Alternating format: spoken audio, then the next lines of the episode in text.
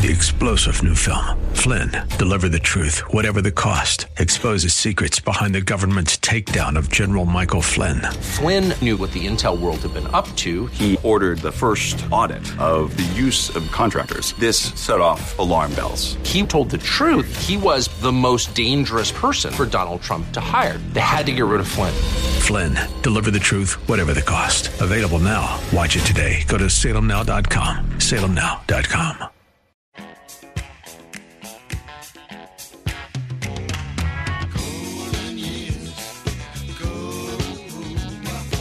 It's Ask the Lawyer with Mike Connors. Got questions concerning elder or estate law? Attorney Mike Connors has the answer. He's been recognized as one of New York's top lawyers by New York Magazine and brings over 30 years' experience to the table. Call him now at 866 970 9622. That's 866 970 9622 and ask the lawyer.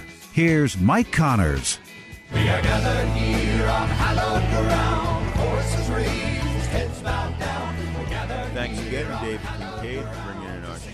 gathered in on hollow ground.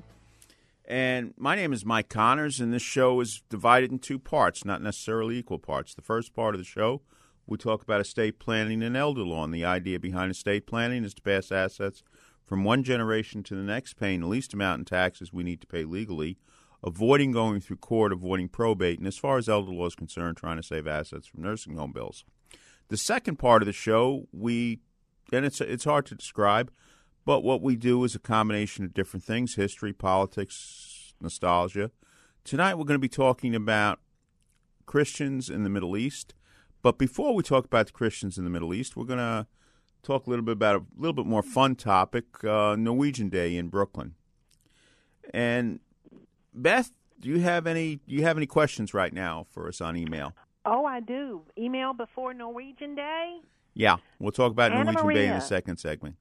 Okie dokie. Anna Maria wants to know what types of benefits can be obtained through home care Medicaid. She also wants to know if she can hire her own own, own home attendant through Medicaid, and how does that work? Okay. Well, what kind of benefits are are you entitled to through home care Medicaid? Well, assuming your medical doctor certifies that you need 24 hours, seven day a week care, you can obtain 24 hours, seven day a week care through Medicaid, and you can hire your own home attendant. You can also get paid for home equipment, supplies, but again, the most important part of the program is to pay for home attendance. And depending on your income, most people do not really have to pay anything for home care Medicaid uh, because we're fortunate enough right now in New York where we can put our pension and Social Security checks into a pooled income trust and save those assets from nursing home bills. Well, let's take our first question of the night. Sandy in Queens. Yes, Sandy, what's your question? Hi, Mike. I have a question for you. Um, I have I have a will, and I'm not sure if I have to change it. I don't I don't have any kids, and I'm I'm divorced. My family is my my two siblings, but my will says that everything goes to my godson, uh, per stirpes. My godson recently had a baby. If God forbid my godson and his baby died before me, and if I didn't change my will, where does everything go when I'm gone? Well, assuming your godson doesn't have another child, it would go to your brother and your sister. I mean, the state writes a will for you, and if you don't have the what if covered in your will, then that state will would take care. And so, if you're not married, you have no children, your parents are gone, then would go to your brother and sister. Now, your will would control obviously would go to your godson first, and if something happened to your godson, it would go to his children per stirpes. And of course, we're also assuming he doesn't have another child. But if Okay, great. if he has no children surviving him and something happens to him, then it goes to your brother and sister or whoever your next of kin are at that time, maybe, you know, nephews and nieces. All right. Beth, I think we got another question, right? Yes, we do. And this one is from Frank. Does a will offer offer protection against nursing home bills, and who can serve as an executor if I make a will? Okay. Second part of it, who can serve as an executor? Any person over 18 not convicted of a serious crime, U.S. citizen, can serve as an executor. In addition, a, a person who's a New York resident who has a green card can serve as executor. So it's it's a pretty broad class of people that can serve as an executor. But you know, sometimes people do overlook it. Sometimes every once in a while, somebody, if if you have a let's say a brother who's not a U.S. citizen and he lives in New Jersey, he cannot serve as your executor in New York. And you know, sometimes people get in trouble and they're convicted of a crime. A felon, a felon in theory cannot serve as executor in New York. Now I know it slips through the cracks a lot because you know people are not paying attention, but in theory, a felon cannot serve as an executor in New York. But pretty much anybody else can serve as an executor in New York. Over 18, not convicted of a crime, preferably a U.S. citizen. It's safer to have a U.S. citizen because you could, you could have your, you know, let's say your brother who is born in Ireland or something like that, and he's living in New Jersey. He can't be your executor. Now, if he lives in New York now, oh yeah, he can be your executor, but then he moves to New Jersey, you know, then maybe he can't. So, and if by the way, if anybody has any questions right now, give us a call at 866 970 9622. 866 970 9622. 866 970 9622. Now, Beth, when I was growing up as a kid, and you never experienced this, Norwegian Day used to be a big event in Bay Ridge. It's not quite as big an event, but we're going to try to help it uh, around a little bit. And next weekend, now Norwegian Day is May 17th, but in Bay Ridge they celebrate Norwegian Day on the closest Sunday to May 17th, and they're going to have a Viking Fest Saturday, May 20th the Scandinavian East Coast Museum will have a Viking Fest from 10 a.m. to 5 p.m. at Owl's Head Bliss Park, located at 68th Street and Colonial Road in Brooklyn. Now, Colonial Road is the same as First Avenue. So if you're in the neighborhood and you're in 3rd Avenue and 68th Street, next block is Ridge Boulevard. They like to fool you up a little bit. That's 2nd Avenue. And the next block after that is Colonial Road. You go three, four blocks further on the other side of 65th Street, Colonial Road becomes First Avenue, Ridge Boulevard becomes Second Avenue. So they're going to have displays. They're going to have the Norseman, a replica Viking ship, and its crew. And you can climb all over it. Mm-hmm. You can, huh? I haven't been there before. Yeah, Mikey went there. All right. Now, do we ever get it on Facebook? Do we ever up our Viking ship on? Uh... No, it will be up tomorrow. Okay we have a, a great, you know, I don't know if everybody knows it, but my husband collects toy soldiers, military miniatures, 54 millimeter. Mm-hmm. We have a beautiful Viking ship. We actually have two, but we have one that's all set up. I have to get the oars out for all the guys. They're usually up. But before we take the picture of it and put it on Facebook, I want all the rowers with their oars but it's it's cool. Now this is a Conti ship. I wonder how Mr. Conti's doing. Yeah, those you know, toy soldier collectors. Mr. Conti apparently hasn't produced a new set in quite a few years, and I haven't looked at his website in more than a few months. But the last time I looked, he hadn't posted anything in more than uh, in in more than a year. So I hope he's doing maybe okay. Maybe he's working on maybe he's working on something spectacular. Yeah, but a true visionary in the uh, toy soldier field. Very unappreciated by many of his colleagues. All right. Well, so, isn't he the isn't he the one that started the type of soldiers that you collect? No, I think it was Britains that did that. Britains. He was he their sculptor? No, I think. What, Ken, did he ever work with Britains? I don't think so. Richard Walker and I think Ken Osen started the the new okay. toy soldier or military miniature, which you know back in the old days was a toy soldier. Now it's a military miniature because they look so realistic, and you know lifestyle. And by the way, you know you can every once in a while you can look on our uh, Facebook page and you'll see some pictures of some of our military miniatures. We have uh, Ed Bars looking at the display in our living room, and that was from a couple of weeks ago. And I had to work hard on that one because I had to take the inappropriate flags down because Ed Bars is the only guy in the United States who would figure out that the flag doesn't belong there. And he'd fuss at you. Right, right. So you're mixing regiments, Connors. You know, how dare you do that? You know, because that was a, that was mortal sin back in the Civil War for mixing regiments. So. And I don't know if everybody, but on Sundays, oftentimes we have to go to the office to deploy the troops. right. Have, you, I have. You're always welcome that? to. Anybody's always welcome to the office. You know, Monday through Saturday. Uh, the staff there will let you they'll they'll let you see some of the toy soldiers. They you know they humor my eccentricities and so forth, and you can see it. But in the front window, you don't even have to go in it. We have Thomas Francis Meagher of Meagher's Brigade, and on July first, and I don't have the all the details yet, but on July we'll find, first, We'll get it though. on July 1st, they're going to unveil his bu- bust at the Greenwood at Greenwood Cemetery. Those of you remember when we spoke to Tim Egan, who wrote the book about Thomas Francis Meagher, he died, he drowned in the Missouri River in 1868 as governor of Montana. At the time, when I read it in the history books, they said kind of he was drunk and fell off the boat. Egan said he was murdered by a group of vigilantes. So it's an interesting theory. But his body was never recovered. His wife was buried in, in Greenwood Cemetery. So they're going to have an unveiling of his bust on July 1st at Greenwood Cemetery. I assume it's going to be by his wife's grave. Um, but I don't know the exact time, and I don't know the exact place outside of Greenwood Cemetery. But it's going to be on July 1st, and I think a group of us should go to pay respects to the general. If you have not been to Greenwood Cemetery, it is extraordinary. The history, um, they do tours. Um, it's a national landmark now. Uh, it, it's it, this is uh, if you if anybody knows the Battle of Brooklyn, you know this is the high ground, and you have the Soldiers Monument in the Greenwood Cemetery. So um, if you're a history lover, this is I think the best cemetery you, the U.S. has. Okay, now we need to take a short break. We're a little bit behind. You're listening to Ask the Lawyer with me, Mike Connors.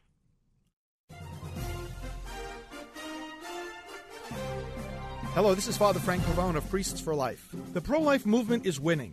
One of the signs of progress is the growing mountain of medical evidence that abortion harms women, men, and families. Even researchers who identify themselves as pro choice are coming to this conclusion and publishing their research. Abortion advocates try to hide and bury this information. But so much of it continues to come out that their efforts to hide it will not succeed much longer. Abortion really destroys itself. The more it continues, the more it reveals itself as an enemy of the human family. Those who advocate abortion say they care about women's health. But if they do, then they will have no honest rationale for ignoring the harm that abortion does. As the mountain of medical evidence against abortion grows, so should our hope that it will end. This is Father Frank Pavone, National Director of Priests for Life. If you're a homeowner age 62 or older and are finding it hard to pay off debt, or how about enjoying your retirement years with less stress? A government insured reverse mortgage may be the answer, or might be the perfect solution for you and your family. Hi, this is Frank Melia, a certified mortgage planner. I've been a mortgage specialist for over 20 years, and I've helped countless homeowners all over the tri state area tap into a little or a lot of their home equity so they can use it right now. Whenever I sit down with a homeowner, the number one question asked is always which reverse mortgage option is best for me and my family. I personally will help you decide which reverse mortgage program is best for you. My job is to help active retirees find the best solution for their retirement goals. I do this by educating homeowners with straightforward, objective information and answers. It's free to call and speak with me, Frank Melia, to determine if this FHA program might be able to help you and your loved ones now. Call 888 943 2646. Call and speak with me right now. I'll answer your questions and help you decide if a reverse mortgage is right for you and your family. Make the call now 888 943 2646. Once again, call 888 943 2646 and you could be on your way to a stress free retirement. Frank Melia, NMLS number 62591. All loans provided by Quontic Bank, NMLS number 403503.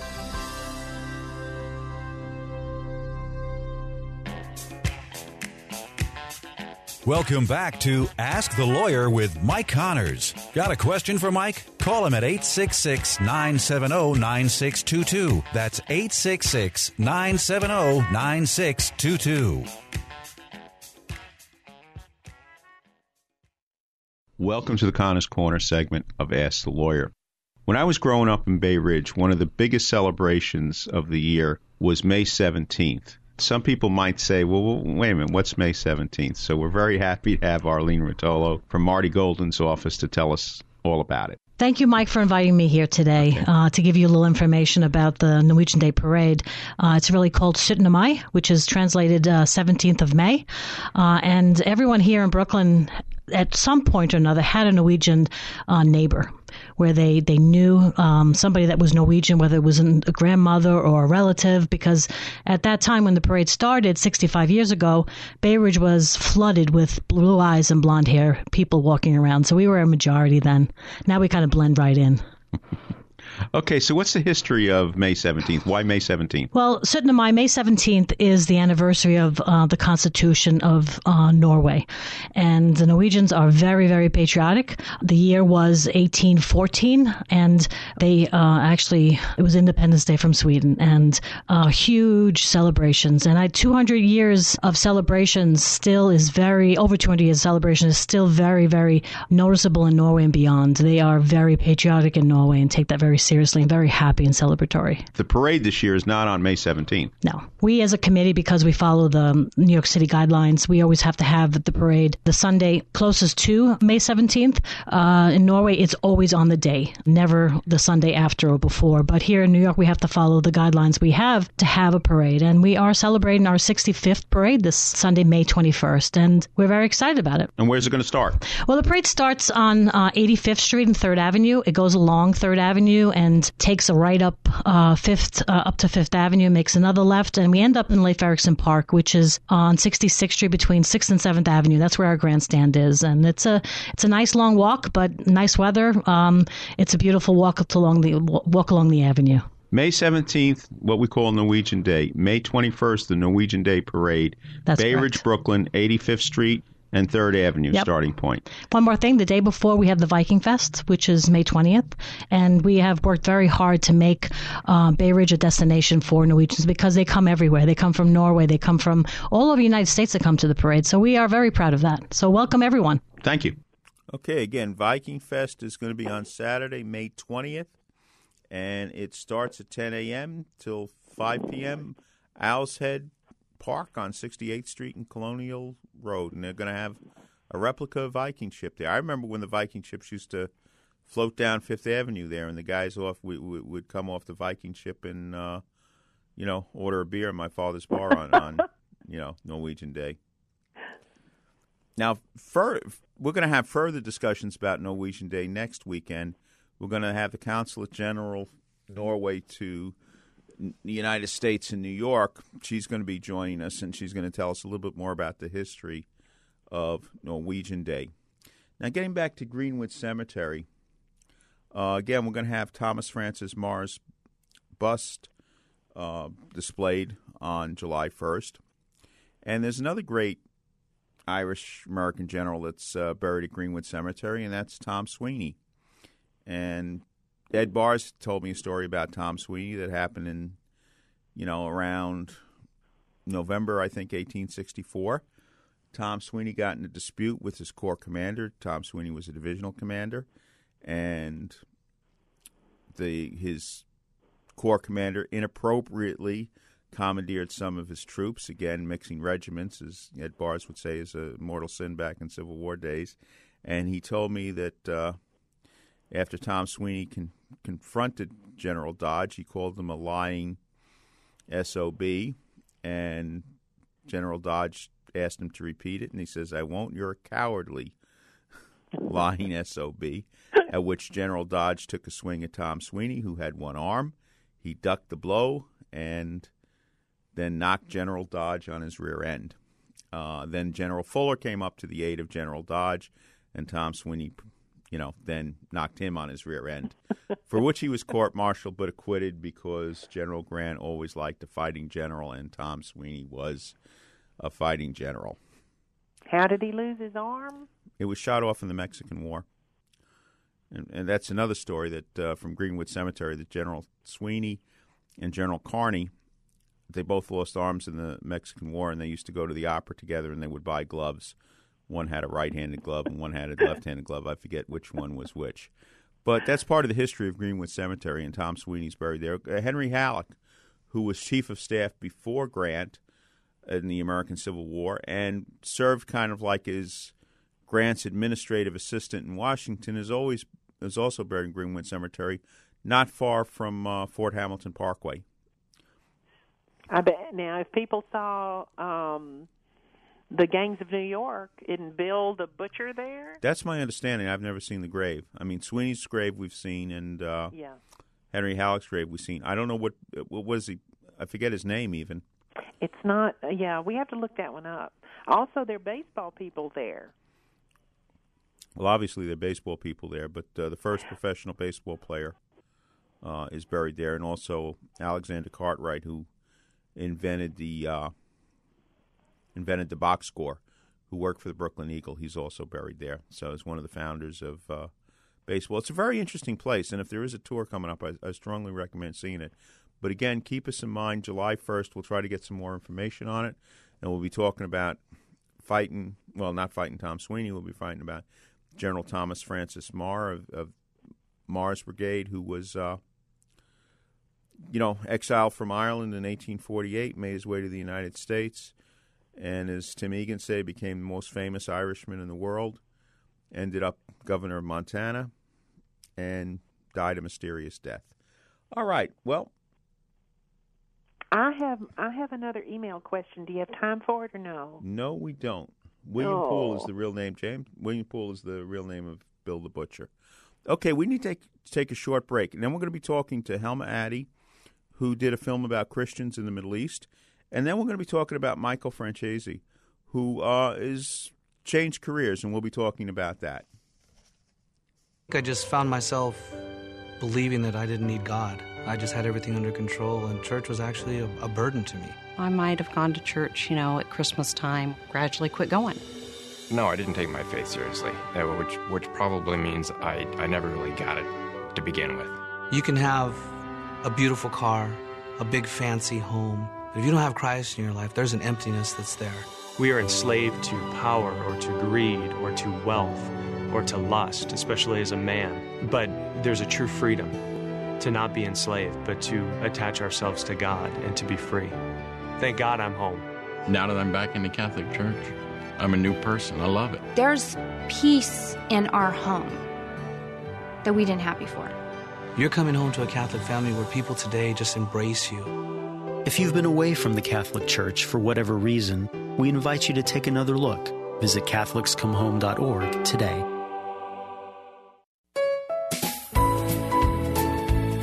For our Ask the Lawyer friends and listeners, you can attend any of Connors and Sullivan's free seminars on elder law, Medicaid, wills and estate planning, and more. Yes, it's all free and all close to you. So come to Connors and Sullivan's free seminars. On Monday, May 15th at Bocelli's Ristorante, 1250 Hylan Boulevard in Grasmere, Staten Island at 11 a.m., 3 p.m., and 7 p.m., and at the 3 West Club. 3 West 51st Street in Midtown Manhattan on Tuesday, May 16th at 11 a.m. and 3 p.m. Can't go to any Connors and Sullivan's free seminars? Then call Connors and Sullivan at 718-238-6500 for your own free office appointment. Make an educated decision on your estate and family legal solutions today. Just call Connors and Sullivan at 718-238-6500. That's Connors and Sullivan, 718-238-6500 or go to connorsandsullivan.com. Find out what you're entitled to.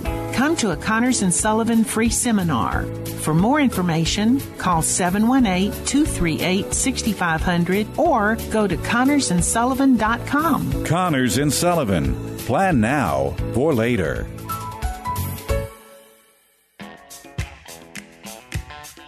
Welcome back to Ask the Lawyer with Mike Connors.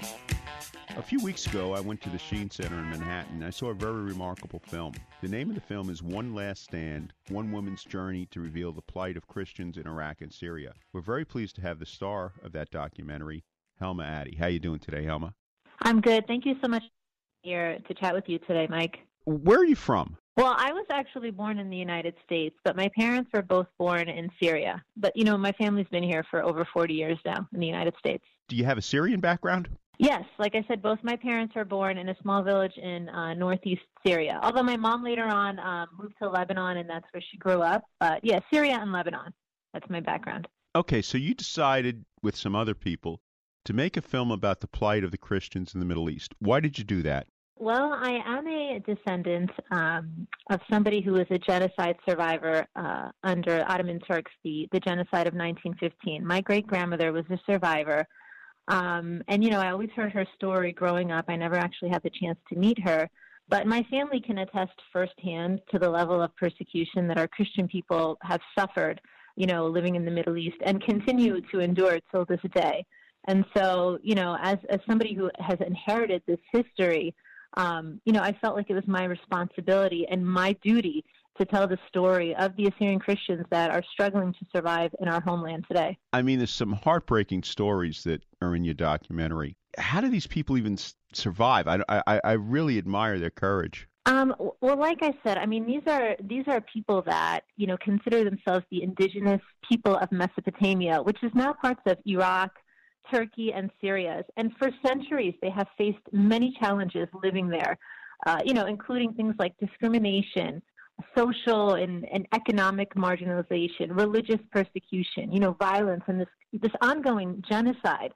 Um, and so, you know, for centuries they have lived there, and in a way that that you know that history has sort of given them the strength that inspired them to go on and, and have this resilience to to continue living in their ancestral homeland. You know, many of the people that we spoke to, although they were, you know, uprooted from their um, from their homes and from their villages and are now living in these refugee camps, a lot of them told us that they want us to help restabilize their areas because they really do want to go back home. This is, you know, these are the places that they have lived for centuries, and these are the only places that they're familiar with, and that's where they want to stay. Part of your story in the documentary, you talked to, I believe it was a Yazidi woman who yes. was captured by ISIS. And Yes. you just want to relay to the audience part of what she told you? Yeah, so when we were in um, northern Iraq in an area called Dahuk, um, we were lucky enough that we met um, with some people from the Yaz- Yazda organization, and they took us to a very remote part of town where this young woman and her family, or what you know, what remains of her family, are now hiding out. So it's literally, I mean, this this village that nobody knows of in a very hidden area. So we were lucky enough that we got to speak to her. She's an she's an 18 year old young woman who was one of the the hundreds of women that were um, captured by um, ISIS militants and um, taken to what what is really an abandoned school now.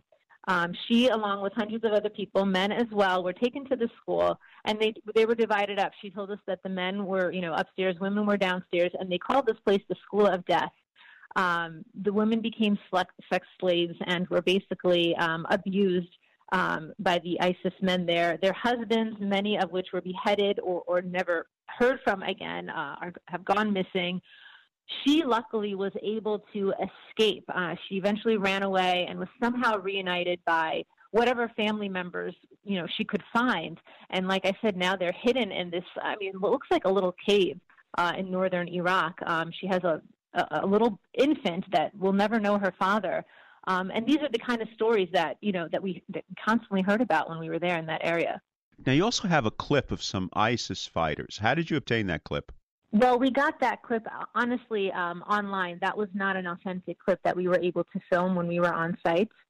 Um, so that was something that we found, you know, on the internet. But it gives you a true sense of the evil. It really does. Um, what was interesting, though, during our whole time there in Iraq and Syria, uh, wherever we went, um, you know, when with our tour guides, uh, you know, pointing out different things that were going on around us, we constantly heard that, you know, ISIS was behind that mountain. So they point to a mountain and we see some dark smoke, and they say, "Oh, ISIS is 15 kilometers that way," or you turn to the left, uh, ISIS is, you know, uh, a few hundred meters behind that, you know, abandoned schoolhouse. So, you know, wherever you are in those areas, ISIS is, is always kind of right around the corner. But yet, you you know, we met and we spoke to families that are trying to get on, living their daily lives with this threat of ISIS lurking so so close to them, which was really amazing. What was the purpose of your film? I mean, I why, why do you want people to see this in the United States? Well, like I said, I mean, I personally inherited this story, and so I know exactly what our persecuted Assyrian Christian Syriac communities are are living through in the Middle East. But our goal in creating this film was, um, I mean, it was like threefold. Uh, first, we wanted to create awareness.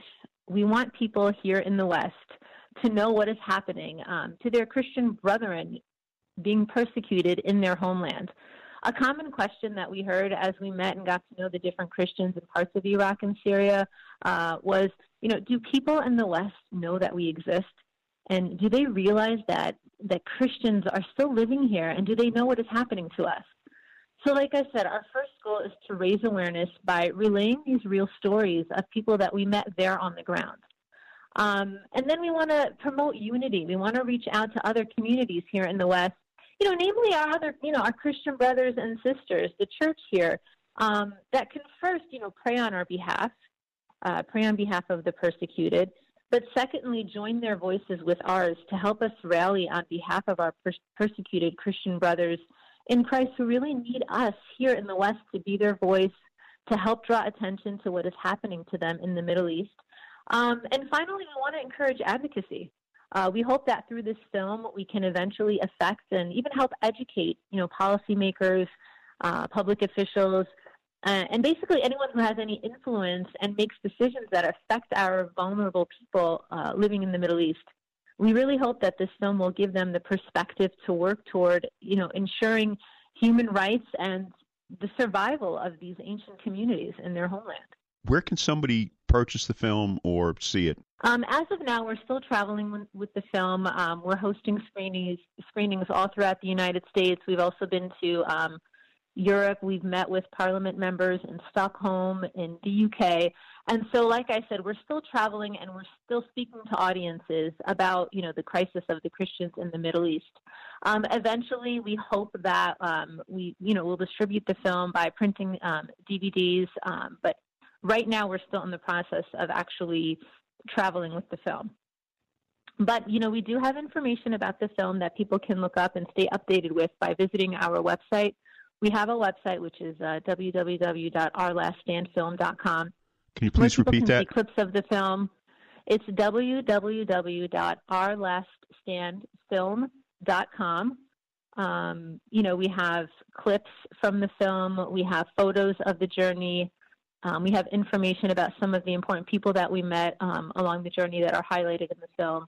So people can stay updated, and um, they'll also hear about uh, you know local screenings in their area by visiting that website, and also by visiting our Facebook page, which is Our Last Stand. Do you have any plans about doing other future films in the Middle East? Well, Jordan Allett, the producer of An Altum, um, you know, he does a lot of uh, human rights um, work. So I know that he's planning another trip to the Middle East and other parts of the world where Christians are facing persecution. Uh, I myself am also looking to travel to Lebanon this summer. A lot of uh, refugees that have fled from parts of Syria and even from parts of Iraq have sought refuge in different areas in Lebanon. So I will be traveling there with an advocacy group called in, um, A Demand for Action um, that makes regular visits to these parts of the Middle East to, um, you know, to distribute humanitarian aid, also to meet with a lot of these people and basically continue to document their stories and help bring their voices to the rest of the world. So that is my plan for this summer. Okay, listen, a lot of us out here are concerned about the plight of the Christians in the Middle East. We thank you for doing this movie, which the name is Our Last Stand One Woman's Journey to Reveal the Plight of Christians in Iraq and Syria, starring Helma Adde, and thank you for being on a show. Thank you so much, Mike, for helping us, you know, continuing um, to tell their story and to be a voice for these persecuted people. I really appreciate this. Thank and you. let us know when your film comes out, and we'll promote it again when it comes out on DVD or whatever. you whatever. got it. You got it. Thank you so much. Thank you. We all know someone who's been touched by cancer. It's the second leading cause of death. And it took the life of my father, John Wayne. But even in his final days, he was thinking about helping others and publicly campaigning to raise awareness about cancer. His courage and grit inspired our family to do everything we could to fight the big C, as my dad called it. So we did something about it and founded the John Wayne Cancer Institute 35 years ago to advance life saving research. Our discoveries are fundamentally changing the way cancer is treated around the world. Cures are within our reach, but we can't do it alone. I'm Patrick Wayne, and I'd be honored if you joined us in the fight against cancer. You can make a lasting legacy by helping to eradicate this deadly disease. Together, we can save lives. To learn more, visit jwcigiving.org. That's jwcigiving.org. I have children. How can I protect them if something happens? Will my to assets be lost if I go into a nursing home? We have property. How will it'll affect the ones still here? Who will help us take care of Grandma? These questions can be answered by calling 718-238-6500 for a free consultation from Connors and Sullivan Attorneys at Law, providing dedicated, caring, and highly responsive legal services. They're focused on issues that matter to you: protection of your family, preservation of your assets, and respect of your wishes with dignity. That's all I want from a lawyer, making it easier for my children. Call 718-238-6500. Get a free consultation. Connors and Sullivan's clients don't get lost in the cracks. They have dedicated attorneys who know their clients and the issues that matter most to them. Connors and Sullivan's estate planning, elder law, and probate attorneys work closely with every client. Don't leave behind problems for your family. Call 718-238-6500 and get a free consultation today. Connors and Sullivan. Plan now for later. Welcome back to Ask the Lawyer with Mike Connors. Welcome to the Connors Corner segment of Ask the Lawyer. Right now, we have two gentlemen who are teaming up to fight Christian genocide and global terrorism. One gentleman's name is Michael Franzese, and the other is Thomas Creal. All right, Michael, what did you used to do for a living before you got working on, on fighting Christian genocide? For, for a large part of my life, I think many people know that I was a, uh, a made member in the Colombo crime family in New York. Kind of followed in my dad's footsteps. Uh, Sonny Franzese, who was the underboss of that family back in the 60s, maintained that position uh, for quite some time.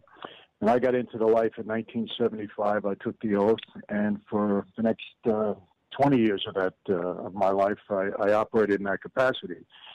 And then uh, around 19, you know, in the late uh, 1980s, I, I met a young woman who's now my wife of uh, 30 years, and um, she kind of led me to uh, to the Lord.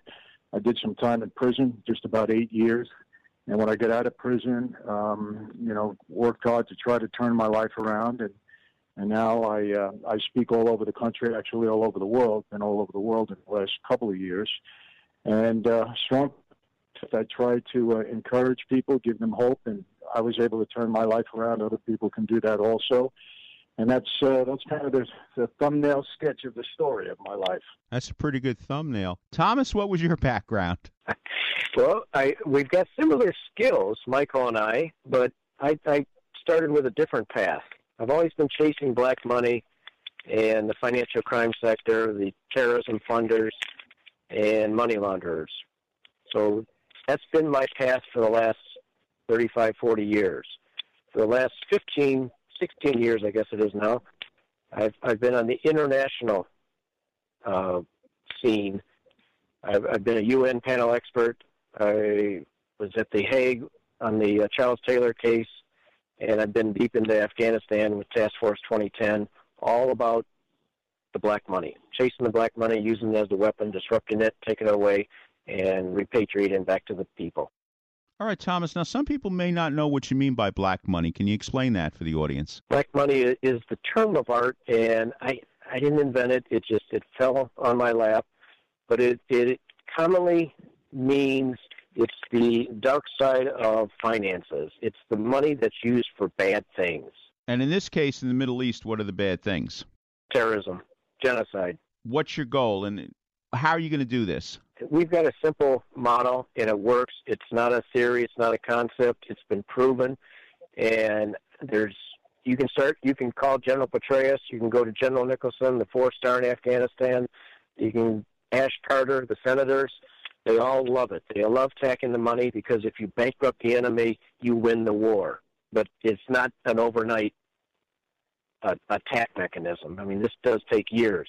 Bottom line, though, and that's why they do sanctions a lot because you're you're disrupting the flow of money.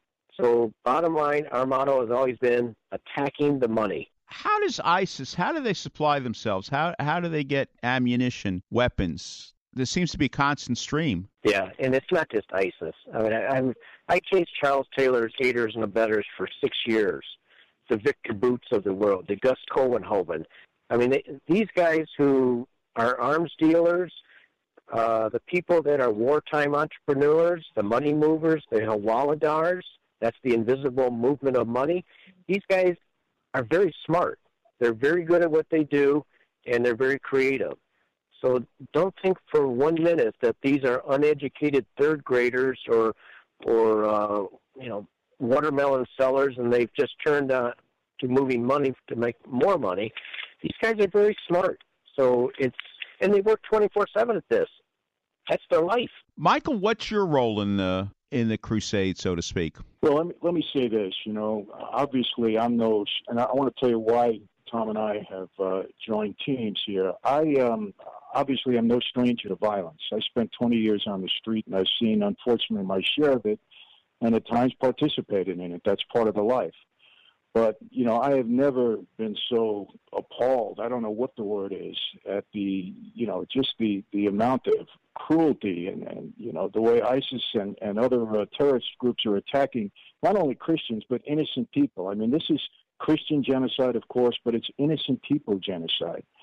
And my job here is I've been fortunate in the last 15 years. Um, I've visited well over 12 to 1,300 ministries here in the United States and all across the world. And, I've become a person of influence in that sphere. And my job is to rally the troops, let them understand they, they're already aware of the problem, but let them understand that we have a way to attack it and get their support, both both financially, prayerfully, and every other way that we can. So, you know, the private sector has to get involved in this. This is not an overnight deal. Tom has his work cut out for him. He's very, very good at what he does, and we need to support him both financially and in prayer and in numbers.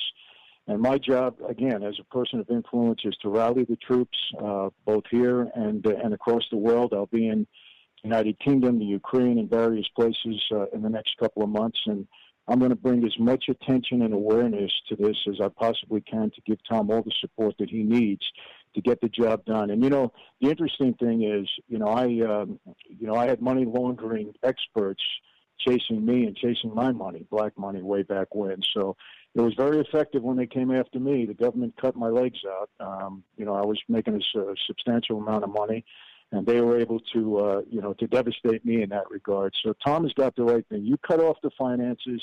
You cut off the ability for these people to survive and, and buy the weapons and, and uh, things that they need. And uh, that's how to defeat them. And um, I think this is a great team. I love what Tom is doing. Uh, he's a workaholic. He's on this 24 7. He certainly knows what he's doing. He's got a proven track record of success. He's got no fear in him to go after these people. And, uh, you know, in that regard, we're both the same. I mean, the street prepared me well for uh, an assignment like this, and we're ready to go. Tom, how do you get your funding? Well, it's it's uh, it's a combination of things. I mean, it's it's self-funded. It's groups out there that uh, will retain me, my team. Uh, right now, we've got a, a legal case going after some aiders and abettors, uh, big banks. We've got a group that represents the victims. So there's there's all sorts of different ways. Believe me, we we can fund it. I mean, this this is not something that will die because of lack of funds.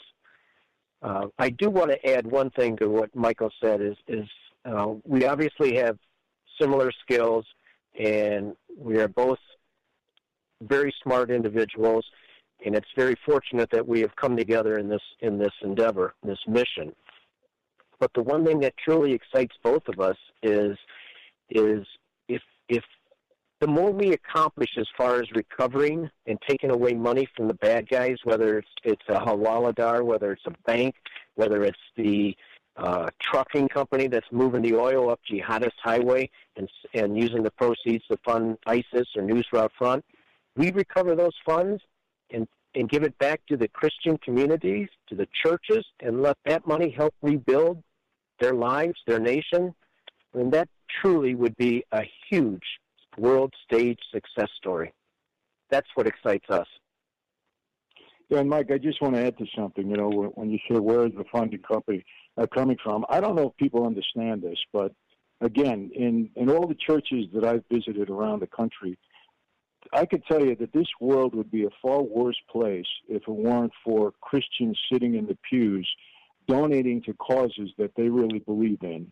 And it's unbelievable. It's unbelievable when they get behind something, not only the amount of, of money that can be raised, okay, but the amount of support that they'll give, both prayerfully and every other way. And um, and I've seen things. I mean, the, the Christian ministries that are going on around the world. I don't know if there's any other group or faith that are doing nearly as much and they give from their hearts. And this is something that's very dear to people. They just don't know what to do. And Tom has uh, has created the method, and it's a proven method uh, to go after this money and and cut their legs off. And what he said is correct. You know, this money goes back into the community to rebuild the lives of these people that have been devastated.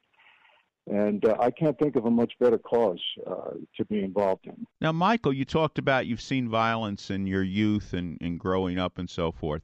What is the extent of the violence toward the Christian community in the Middle East? It's it's horrible. I mean, I you know when I read about it and I hear about it, I mean, I, I've never witnessed anything like this in my life.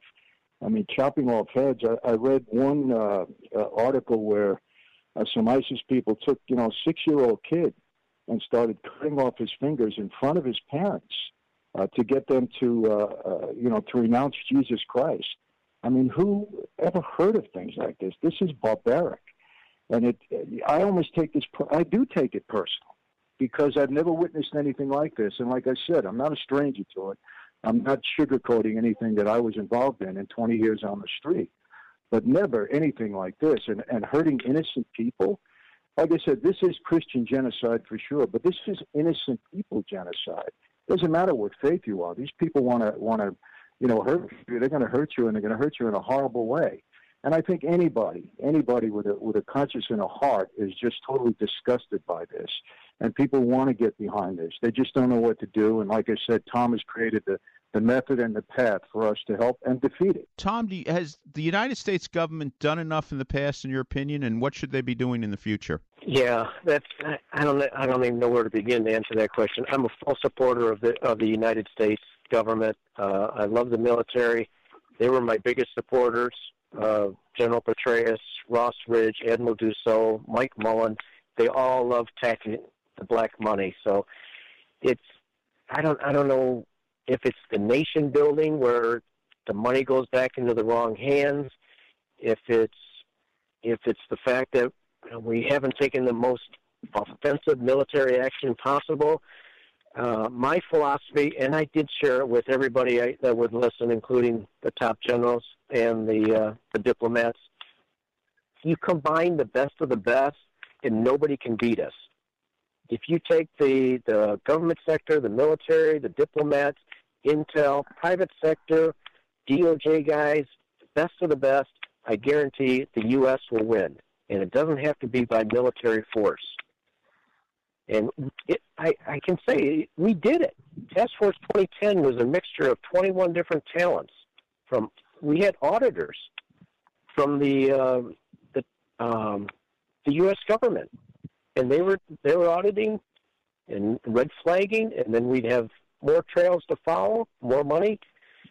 So put the best together in one room, and I guarantee we couldn't win any any battle. Michael, where can people learn more about your your efforts? Website? Yes, website. And Tom, I think you mentioned that. And like I said, we're, we're I'm in the early process or, or the early stages of uh, teaming up with Tom. So we're putting a lot together, um, put it out there to get people aware of this. Um, you know, I, I'm fortunate enough that I speak, uh, you know, 50 to 75 times a year and I'm in front of uh, pretty substantial audiences, so they're going to hear it from me directly, and then we're going to give them the uh, the place to go to learn more and to uh, to donate and support whatever which way uh, you know the heart tells them to go. So, uh, but Tom, you have the web, you have the uh, information they can get onto now. Yeah, I think uh, one is the hunterforensics.com. That's the website that'll describe attacking the black money. And then most recently, we've done a change.org online petition. And if you go to change.org, and search terror funding, you'll find our online petition. My name is is there, so you, will recognize me by the petition by my name. So Thomas Creal, C R E A L. Yes. Well, gentlemen, thank you for letting us know what you're doing. And if you have any events in the New York area, please let us know, and we'll we'll get some supporters out there. We're always at the UN. well, I don't know about getting supporters to the UN, but uh, if you want to do speaking engagements in New York, we'll talk about that anytime. Perfect. Thank you. Well, we, we appreciate that, Mike. And yeah, I'm, I'm back and forth to New York quite a bit, and I'm still a New Yorker at heart, even though I live out on the West Coast. But I got family there, and I'm back quite a bit. So we'll pop in. We'll get together. Okay, well, something to think about. Uh, Beth, our friend Father Paul, he wasn't able to make it tonight. I was hoping he was going to get in and comment about these guys. No, he's out of town and speaking to people about about this in Washington. Yeah. Now, again, we'll, we'll probably hope to have him on in June.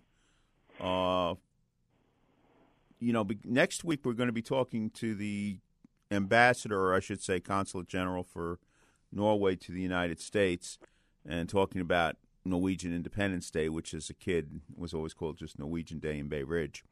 And then we're going to be talking to Robin Weaver, uh, president of the Three West Club, about our book of interviews with famous women throughout history.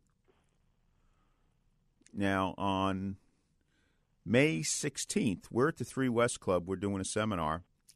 My understanding right now is that we are technically sold out. Uh, I think we can always squeeze a few more people. So, my gut reaction is uh, if you want to go to the seminar Monday, give us a call. You know, we'll, we'll check it out. Maybe we can fit a few more seats in there. Beth, are you going to be there that day? Yes, I am. Okay, so maybe you can uh, you do some ushering or whatever. Yeah, Uh, we'll see what we can do. Yeah, because my understanding is both seminars the seats are all filled, but I think we can. The room's a big room. I think we can fit a few more seats in there. So I just need if if they call in early enough, um, maybe we can move some seats, get more seats in there. Right. And if you want to go to the seminar, the phone number is 718 238 6500. 718 238 6500. We're going to be talking about estate planning and elder loan. And most of the time, the main focus of our seminar has to do people want to know what, what, what can I do with my house? How do I get my house to my kids? I don't want to leave my house to a nursing home. I don't want to lose my house to taxes. And, you know, for those a little bit more sophisticated, you don't want to go through probate. And that's a good part of what we're going to be talking about at the seminars. And, you know, if you're there, you know, hold your questions to the end of the seminar, and we'll try to answer them. And I think we can usually answer, you know, almost every seminar, any question that comes out of seminar. Now, there's room at the Bocelli restaurant seminar on Monday. So if you if you want to go to the Monday seminar, I think there's room for all the the seminars there. It's just if you're in Manhattan, call first. We'll try to rearrange the seats or whatever to accommodate anybody. And I, and I apologize if anybody is uh, not accommodated, but we'll give it our best shot. We'll try the best we can. Just if we have a heads up, maybe we can do something. Right, right. So call if you. Well, then we got uh, David Kincaid. By the way, he is. Memorial Day weekend, we're going to have uh, a biographer of Audie Murphy, one of the great American heroes of the 20th century. Voices raised, heads bowed down. We're gathered here on hallowed ground to sing this soul away.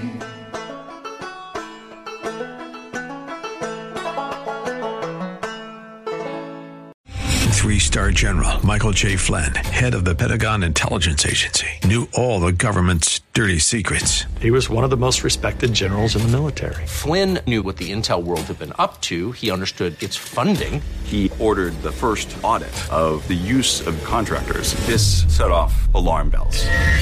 The explosive new documentary, Flynn, Deliver the Truth, Whatever the Cost, uncovers the facts behind this scandal. Flynn told the truth. He was the most dangerous person for Donald Trump to hire. I find out the worst enemy that I'm going to face in my life is right here in America. They took my assessment and they wanted me to change it. And I was like, I'm not changing it. They had to get rid of Flynn.